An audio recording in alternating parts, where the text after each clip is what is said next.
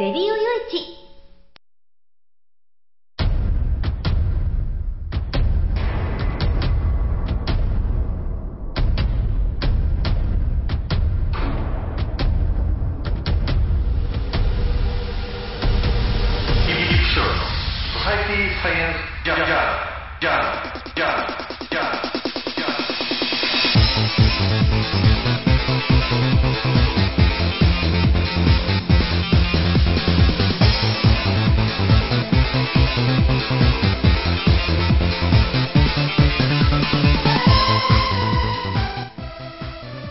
よいち皆さんハローじゃ、ご機嫌いかがですか？ソサイティサイエンスジャーナル、えー、第、第300何十回だったかなっていうね、えー、それぐらいちょっと見てからね、録音始めろよってなもんなんですけど、えー、今日これおしゃべりしてる日がね、うん、6月の16日ということでも早いもんですよね。6月も後半に入っちゃって、これからもう下旬ね、で、全国梅雨に入りましたよね。ままあ、全国って言っても、東北はまだなのかそろそろなのかっていうのは、そんな感じなんでしょうかね。えー、放送日ね、明日の17日までには、うん、なってるかもわからないですけれども。えー、ほんとね、うーん、僕の方は、えー、ちょっとお仕事がね、やっとこうメールマガジンのシステムが完成して、今デバッグしてる最中ですけどね、もうあの、これ以上機能追加する気ないんですけれども、えー、そのメールマガがね、えー、投稿され、配信されると、それがツイッターとかね、フェイスブックに配信されて、ね、あの連携されて、え、そちらの方でも何々が発行されましたとかね、え、あるいはその文章がね、その本文全文がなんかそのバックナンバーが、あそのあそこね、フェイスブックで見れるようにするとか、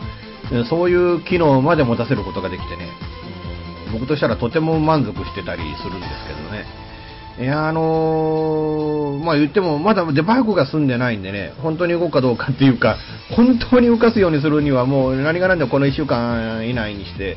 えー、で、コーディングをしてってね、えー、あのー、このね、えそのメールマガジンシステムをマガタマっていう名前に決まってね、まあ、会社がハニワって名前ですから、あまあ、埴輪のマガタマって、えー、ね、そういうなんか考古学的なあシリーズでっていうことでね、で、ね、うちのあの、ね、デザイナーの方が、たまちゃんっていうね、なんかどっかで聞いたことあるようなネーミングだなと思うんですけど、たまちゃんっていうね、ほんとかわいいね、あの、愛らしいキャラクターを作ってくれましてね。うん、だからそれで、えー、いろいろとね、えー、あの、売れるね、とにかく皆さんに買っていただけるような商品にっていうことで、えー、まあ、頑張ってますんでね。まあ、あの、それについてはね、またあの、進展があったらお知らせするということで、えー、今週もいろんなニュースがあります。えー、ね、そのうちの、ちょっと今回2つかな、大きいニュース2つかな、えー、を中心にお届けしていこうかなと思いますので、最後まで皆さんよろしくお願いいたします。この番組は、レディオ用一の制作により、全国の皆様にオンデマンド、ポッドキャスト、FM ラジオでお届けいたします。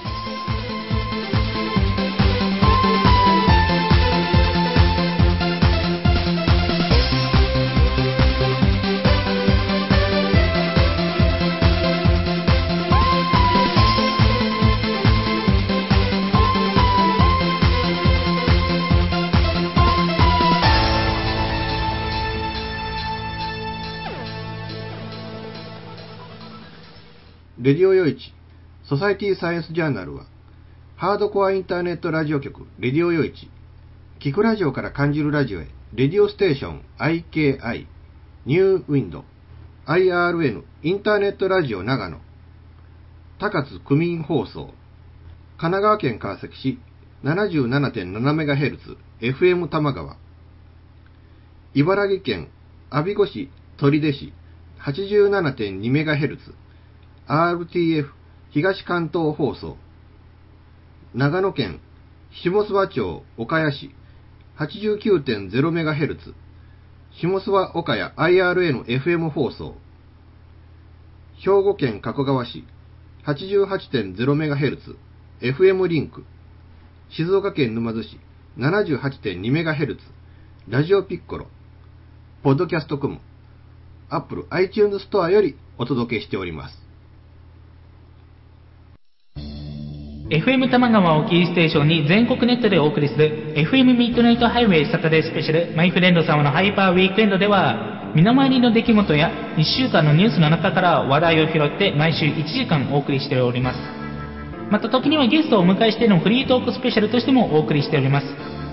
週末の情報バラエティ番組マイフレンド様の Hyper Weekend Internet Radio Station New Wind で毎週土曜日に配信しております。ぜひ皆さん聞いてくださいね。テレビビンゴネットアイランド。会社で役立つ面白応援グッズの紹介をはじめためになる情報ミュージシャンの生出演など映像でお届けする30分の生放送。テレビビンゴネットアイランドは毎週水曜日19時30分から20時。テレビビンゴで放送中です。一人で飲む酒は寂しいかもしれないけれど、たまにはいいじゃないか。一通り用事が済んだのなら、一緒にラジオでも聞いてみないか。チョイスラジオ、毎週月曜23時配信。検索サイトにて、チョイスラジオと検索をしてください。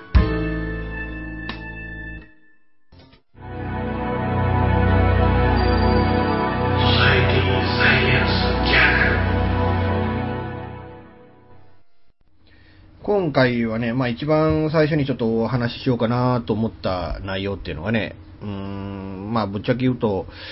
うーん、どっちにしようかなってまだ喋りながら悩んでたりするんですけどね、最初のニュースはね。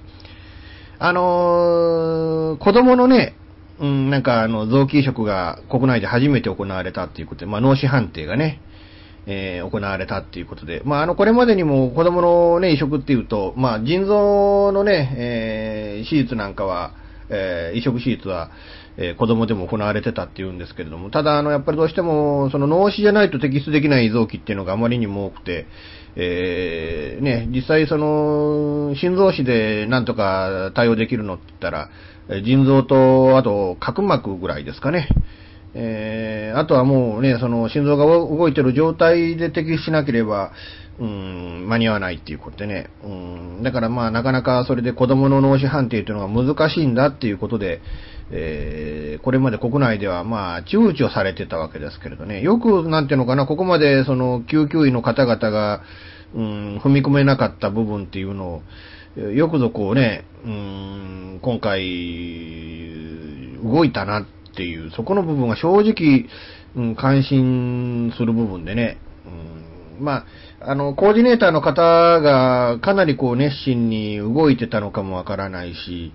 うん、あと、ね、やっぱりその、救急の方々の中にも、うん、ただ単にね、その、多くの、うん、待機ね、患者がいる中で、えー、それ、そちらの方もこう、見過ごすわけにいかないというふうに思われた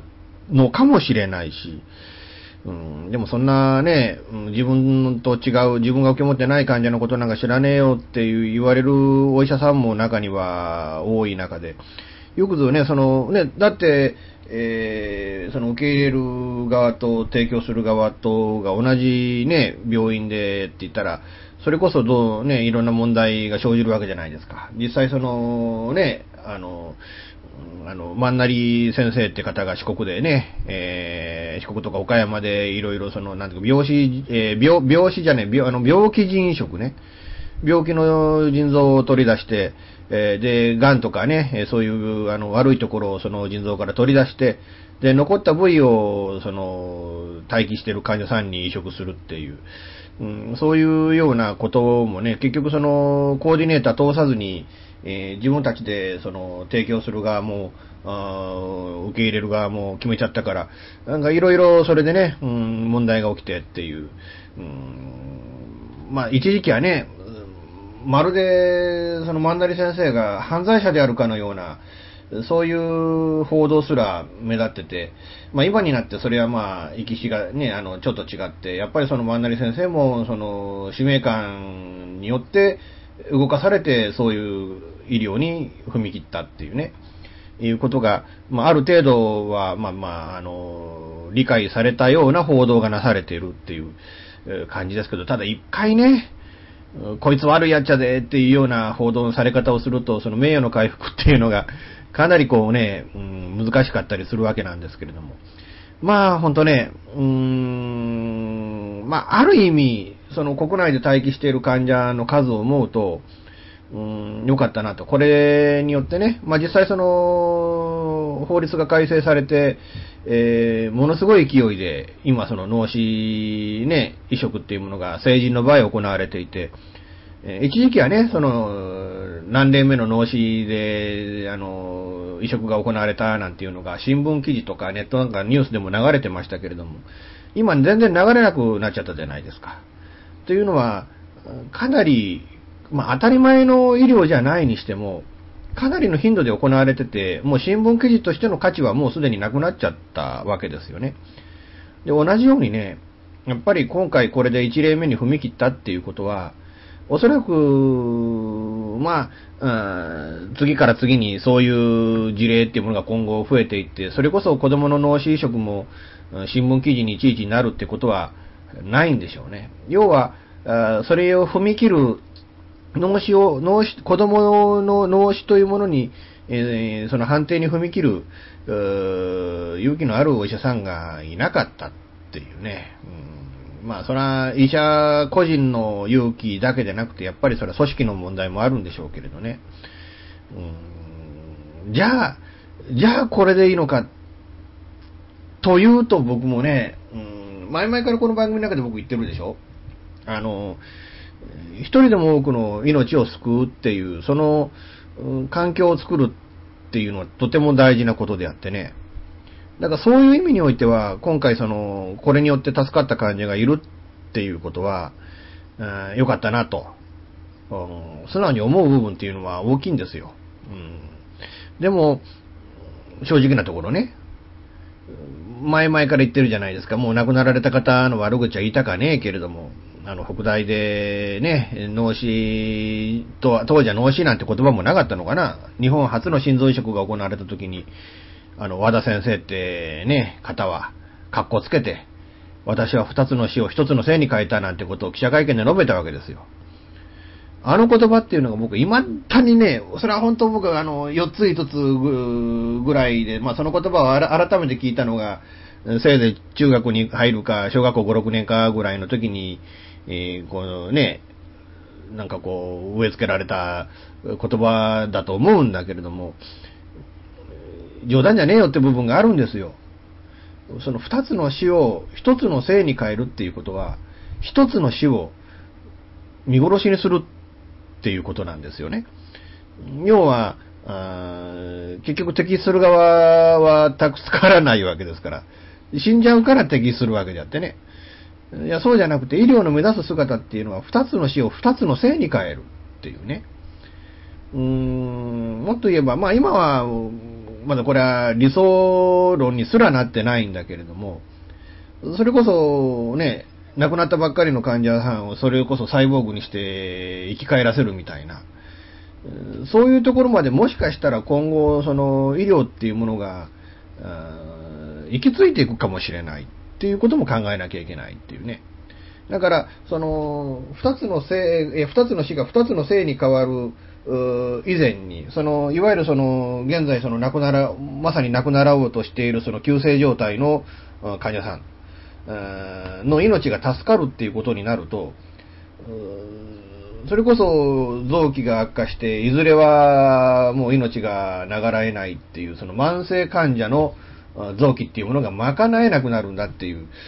そこの部分において大きなこの臓器移植って矛盾があってね。だから、どっちみちその、どちらかの命っていう、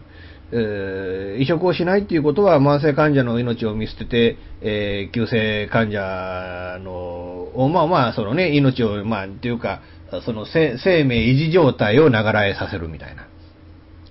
えー、まあ場合によったらね、え社会復帰するまで回復する例もあるんでしょうけれど、かつてのね、もうこの世は助からないよっていう例が助かるようになった例ってもいっぱいあるんでしょうけれども、うん、だから、どっちかなんですよ。要は、二つの死を二つの性に変えるっていうのは、まあそれは僕と、僕が勝手に理想としてる医療、ね、こう、こうあってほしいっていう、そのなんていうの、願望みたいなもんですか？っていうのは、移植じゃありえないんですよね。だからこそ、なんていうのかな、その人工臓器であるとか、あるいはその、ね、えーいわゆる万能細胞と言われるような、あそういう、いわゆる再生医療ってやつですか。だから、あの、ね、あの細胞を増殖させて、その臓器に分化させて、で、移植するっていう。そういう方向こそ、本当に目指すものであって、これ、この移植が始まりました。じゃあ多くの患者さんがそれで助かります。万歳が終着点であってはならないっていうね。もちろんだからこの子供のね、うん、あの、待機している患者さん、えー多くこれでね、あの、恩恵に受けれるっていう例はいっぱいね、それで助かるか、あの、お子さんもかなり大勢おられるんでしょう。でももう一つね、もう一つ言わなきゃいけないのが、臓器移植の失敗で亡くなる例っていうのも多いんですよっていうね。つまり、もし臓器移植の手術をね、あの、しなければ、1年、2年生きたかもしれないんだけれども、したがために明日死んじゃったみたいな。そういう例も多い。それは臓器移植だけでなしに、骨髄移植なんかでも実は失敗して亡くなる例っていうのが多いんですよね。もちろん助かった例もいっぱいあるから、あ医療として今でも行われてるわけでね。だから間違いか、正しいか間違いかっていうのは、うん、どうなんでしょうかね。うーん、まあ失敗ながらやらなきゃよかったみたいな部分も決してないわけじゃないのかもわからないけれども、でも、すべての医療がね、治療すれば、あそれで助かるのかっていうとそういうもんじゃないですからね。えー風邪だって風邪薬の中毒で亡くなる例っていうのが、年間何例かはあるっていうふうに聞きますしね。うん、だからそう、そう考えると、まあそれが間違いだったとは、うん、失敗したから間違いだったとは、おいそれとは言えない部分なんかもあって、うん、うーんっていう、こうね、うん、答えが出ない部分だったりするわけなんですけれども。まあ、ということでね、あのーまあ始まったと。でも、あのもう一つね、言わなきゃいけないのが、えーまあこれで治療をね、行える、まあいわゆるその、社会復帰できるようになるようなお子さんもこの臓器移植が始まることによって、えーまあ増えていくんでしょう。でも、全体のね、待機患者の中からしたら、これはもう、うん、ほんの一部しか救えないんだっていうね。1パななん1%とは言わんでも、まあ2、3%ぐらいじゃないんですかっていう。うんそう考えるとね、やっぱりその、うーんなんか完全な医療じゃないんだよっていうことを、うそう認識して、えー今後そのね、えーこういう移植医療っていうものは進めていかなきゃいけない。だからこの欠点だらけなんですよね。移植医療っていうのは。だから、なんとかね、この山中先生あたりにね、その移植、いわゆるその死者の臓器に頼らなくても、今、そのね、うん臓器の病気で、ね、心臓病、肝臓、腎臓、角膜、皮膚ね、えーそういった病気でこう苦しんでおられる方々の命を救えるような、そういう根治療法みたいなものを、本当一日も早くこうね、山中先生はじめ多くの先生方によって、うん、確立してほしいなっていうのがね、うん、今回のね、その小児の移植医療が始まった脳死ね、えー初めての小児の脳死判定が行われたっていう、えーことの、まあ、感想だったりするわけなんですけど、皆さん、どうお考えですかね、移植についてね。ある意味ね、あのー、脳内出血とか心臓病、ね、心臓発作とかで、あるいは交通事故とかでね、明日自分がそういう状況になる可能性だってあるわけですよ。一方でね、5年や10年、20年の後には、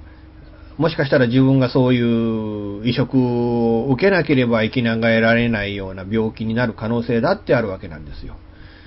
そういったことも踏まえてね、ちょっと皆さんにも、僕と一緒にこのね、えー移植という医療について、この問題について、えー考えていただきたいなと思います。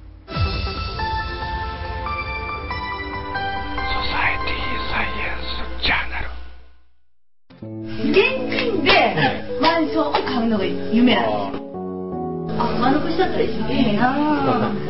そう、まあ無理だと思う。幸せな家庭を作ること。留学したいんですけど、心理学の方を勉強したいなと思っていて、で、あの、マンション建てて一番上に住むっていうのが理想かな。あなたの夢を応援しています。風俗リンクラジオ。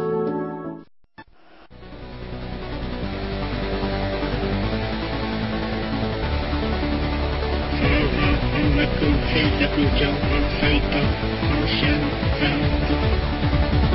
シャンサンズは音楽をやりたい方を支援する音楽情報サイトです。ゆる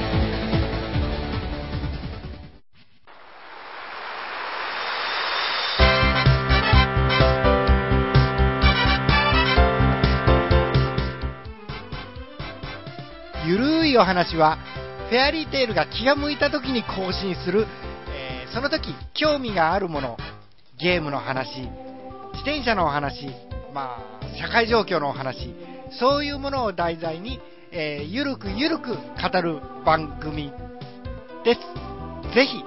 皆さん、聞いてね。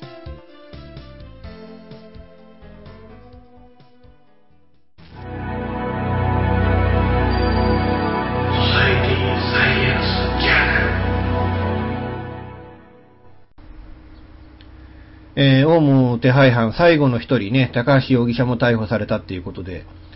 うーん、どうも、あこれでね、えーオウム事件は、うーん、解決という言葉を使いたくないんだけれどね、まあ一応刑事上は、解決の方向に進むという表現が適切なんでしょうかね。うんまあ、あの、本当にこう17年間よくよくね、あの、逃げ切ったなっていう。でもまあ、本当の意味で逃げ切れなかったなっていう。それとね、やっぱ怖いなと思ったのは、まあ前回ね、あの、菊池容疑者が、その、ヘルパーの資格まで取ってたっていう、えーそこの部分でね、その、いわゆる偽名でもそういう資格取れるのかよっていう、そこにかなりこう、意外なね、えー感じがしたわけなんですけれども、でも、その社会の中に本当に溶け込んでね、えーいたっていう、普通に仕事をしていたっていう、そこで金を稼いでたっていうね。そこになんか、あまりにもなんか意外なっていうかなんていうか、うーん、まあそれとね、日が追うにつれてやっぱ老けていって、で、どんどんどんどんその、当初の手配写真と、異なっていくわけですよね。えーだから今回、その、菊池容疑者が逮捕されて供述をして、こういう偽名を彼は名乗ってますっていう、そこから、うーん、このね、高橋容疑者の足取り、今そこにいるなんてことが分かって、えー追跡が始まったりしたわけですけれども、もしこれ菊池容疑者が口を割らずにね、あとなんか、それこそ一週間ぐらい経ってから供述してたら、その間にどこに逃げてたかわかんないわけでね。えー本当なんていうのか、うーんまあ、いろんな意味で今回は幸運がね、えー去年の暮れから今年にかけて幸運が重なったのかなっていう、うん、いう気はするわけなんですけれども。でも、本当17年も経つんですね、あれからね。えーなんかヘリコプターで東京のね、あの上空からこう、地面を照らして、うん、その、救急車がとかね、パトカーがいっぱい止まってて、そういう映像なんか、ね、本当、ついこの間のような感覚でこう思い出したりするわけなんですけれどね。あと、なんていうのかな、あの、ちょうどあの年もね、あの、阪神淡路大震災があって、その三月ぐらい後だったのかな。なんでこんなね、その震災の後にこんな、テロが日本でも起きるようになっちゃったのかなっていう。だって日本っていう国は本当こうね、あの、平和ボケしてて、えー日本は世界一治安が安全な国なんだみたいな、そんなノリでね、えーいたのが、いつの間にかこうね、なっちゃったっていうのが、えー何なんだろうなっていう、えーそんなね、思いもこう、するわけなんですけれども。でもなんかあの、今日のなんか一部新聞記事を読んでみたんですけれど、なんかその現在ね、その、拘置所に収容中の確定死刑囚のね、面々、えどうも執行が、あやはり遅れると。うんこのね、えー今年捕まった、まあ、去年の大晦日から今年にかけて捕まった、この3名の後半の中で、えーやっぱ確定している死刑囚、えーこの3人のね、うんあのまあ、裁判にこう出廷させて、あの証言させる必要があきあるかもしれない、起きるかもしれないということで、うんならばということで、まあ、あ一応、うん、ちょっと先延ばしにするか死刑執行っていうね、うん、ことになるっていうね、うんどうなんでしょうかね。まあ、その、彼らはおそらくそういうことを狙って捕まったわけではないとは思うんですけれどね。えーでも、結果的にそういうことになったっていうのは、まあね、命を流れさせることになるっていう。まあ、あの、この番組の中でね、よく僕は、あの、死刑制度そのものには反対なんだってことを言ってますけれどね。でも、テロは別個なんですよ、テロは。大量殺人っていうのは別個なんですよ、やっぱり。えーだから、そこはね、うん、だからもう、あの、供述が見込めない朝原死刑囚、朝原、も松本地蔵死刑囚だけでも先に執行するとかね。うん、あるいはそれで脅しにもなるでしょあの、ちゃんと供述お前らね、あの、で、こ、いわゆるその協力的な態度取らねえとこうなるん、さっさと殺すぞ、みたいなね。なんかそういうのもあって、ちょっとね、その、まあ今なんかその再審請求、第二次再審請求のなんか最高裁の特別抗告、ね、あの、松本地蔵被告出し、まあそのね、あの家族のが出してるんですよね。まあそれについては、あまあ、あなんていうか、あまあそれが広告がね、棄却され次第執行しても僕はいいんじゃねえかと思うんですけれどね。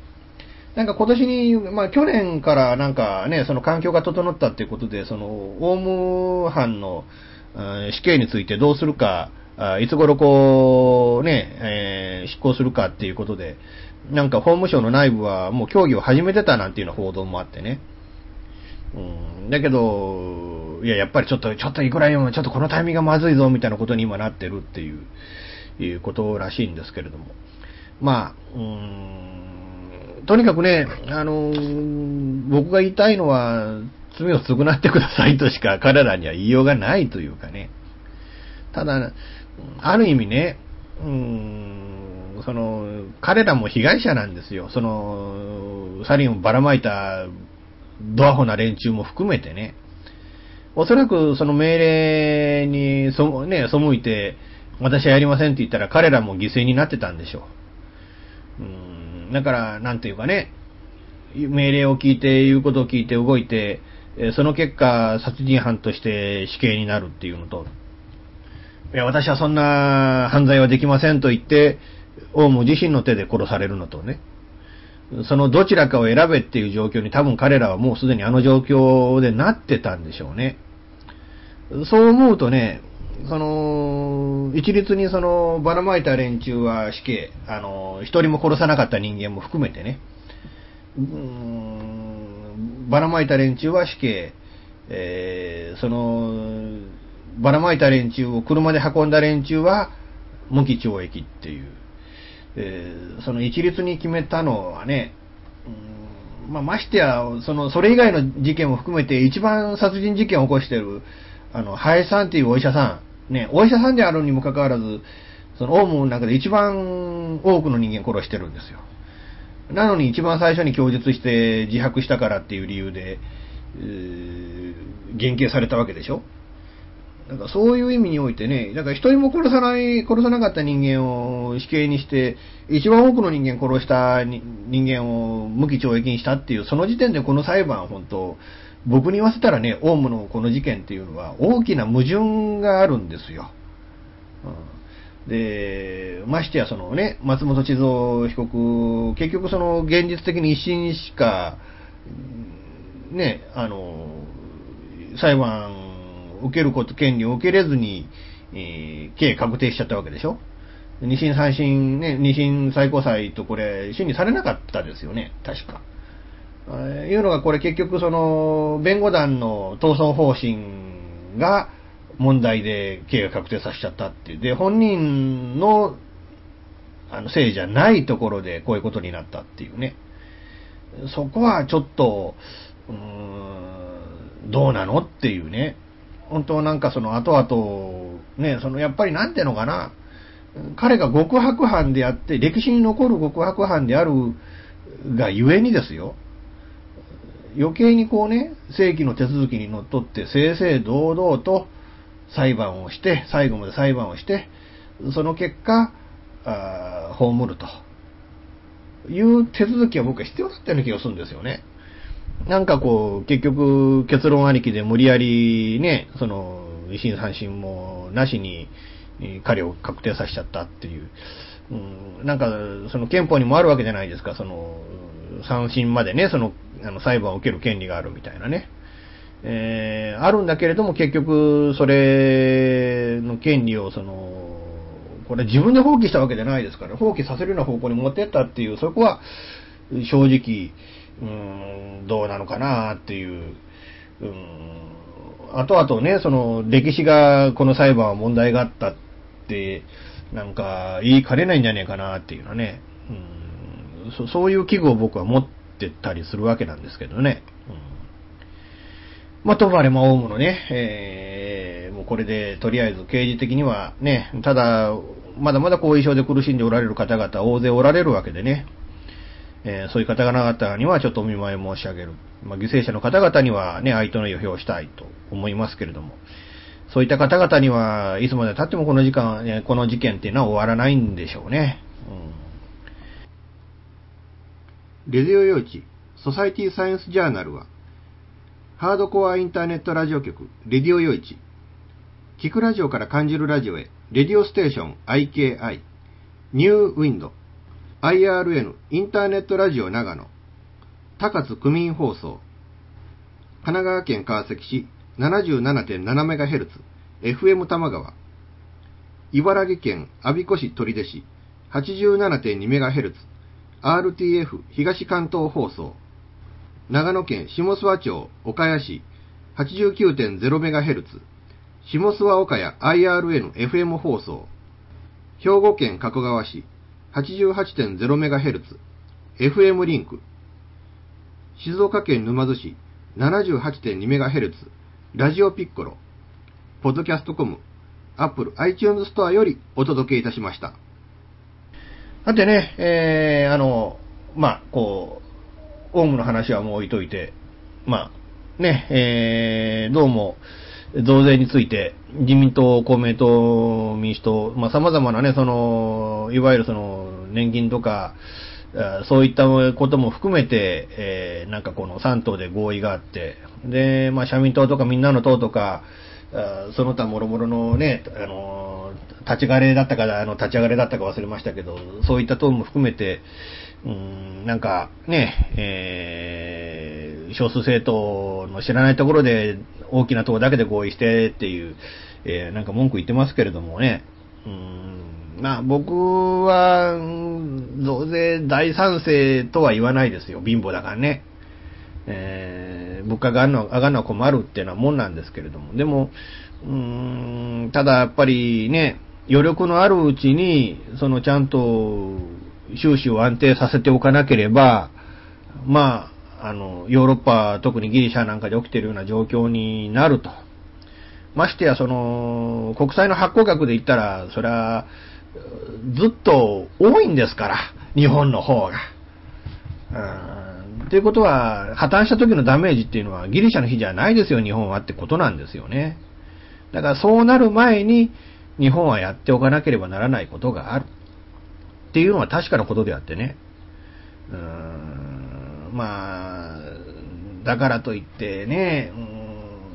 うん、まあ、なんというか、うんまあ、問題、その増税することによって、ね、やっぱり駆け込みでどうのこうのとかいろいろあって、で、その後にはね、なんかこう、本当砂漠みたいに、ね、なっちゃうって何も生えないみたいなね、な状況になるっていうのは本当怖い話なんですけれどね。うんまあ、うんそういったこともあってね。で、まあ、あとは、うんその、小沢一派が今後ね、その採決によってどういう行動を取るのか、あ民主党から飛び出すのか、ね、うんどうなのかっていう。ただ、うんなんていうのかな、やっぱりその民主党としては手続き的にもやっぱり、今回のそのね、増税ってのはおかしかったのは間違いないですよね。だって、国民に対しては、ね、そのその約束っていうものは、やっぱりね、マニフェストっていうのは国民との約束であって、それをここまでガラガラがね、ガラガラポンして、すべて約束を破っちゃったっていうね、えー何一つ守れませんでしたっていう、そういう政党だっていう、なったっていうのは、まあ、うん、なんというか、国民ね、もう今後民主党を本当の意味でこう、信頼してくれる、ね、あの、という人はいないよっていう、そういう状況になっちゃったっていうね。うん、でも自民党も信用できない。民主党は信頼できない。ね。えー、となると。我々は何を信じ、何を、ね、何に頼ればいいんでしょうかねっていう。なんかこうね、うん、だからといって、だからといって、もう何でもかんでもはっきりとものを言う、うどっかの維新がどうのこうのって言ってるね。えー維新って言うとあんまり僕好きじゃないんですよ、はっきり言って。あの、長州力の維新軍とかね、星中四郎の平成維新軍とかね、どっちもプロレスですけれども、うん、あの、あんまり好きじゃなかったりするわけなんですけれどね。えーまあ、そんなこともあって、えーまあ、なんとも言いますか、うん、ちょっと微妙な部分ではあるんですけれど、そういう部分もね。ということで、まあなんかね、えー皆さんからのご意見なんかもあれば、ちょっとね、あのー SSJ、SSJ、アットマーク、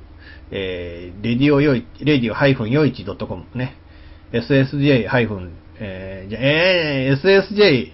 えー、アットマーク、うーレディオ -yoichi.com ね。えーこちらの方までちょっとご意見を、皆さんご意見をいただければなと思います。ということで、まあ、リニューアル第2弾となったソサイティサイエンスジャーナルですけれども、いかがでしたでしょうか？えー今後しばらくもね、こういう形にして、えーそれで、えーまあ、えー様子を見ていこうかなと。あまあ、いうふうに思っておりますのでね、えーまあ、それ、皆さんのね、ご意見なんかも聞きながら、いろいろね、この番組、あの、えーいろいろと、ね、より聞いてもらいやすい番組にしていこうかなと、えー思っています。あと、あの、近くね、このレディオエイチもね、あの、番組が更新されれば、あ自動的にツイッターとかフェイスブックで、えー番組更新しましたと、いうようにするシステムを、あー間もなく、搭載いたしますので、えー、ツイッターの方でね、えーレディオヨイチをちょっとあの、レディオヨイチのツイッターをフォローしていただいて、あと、フェイスブックの方にもレディオヨイチの、えー、フェイスブックページを作ろうかななんて思ってますので、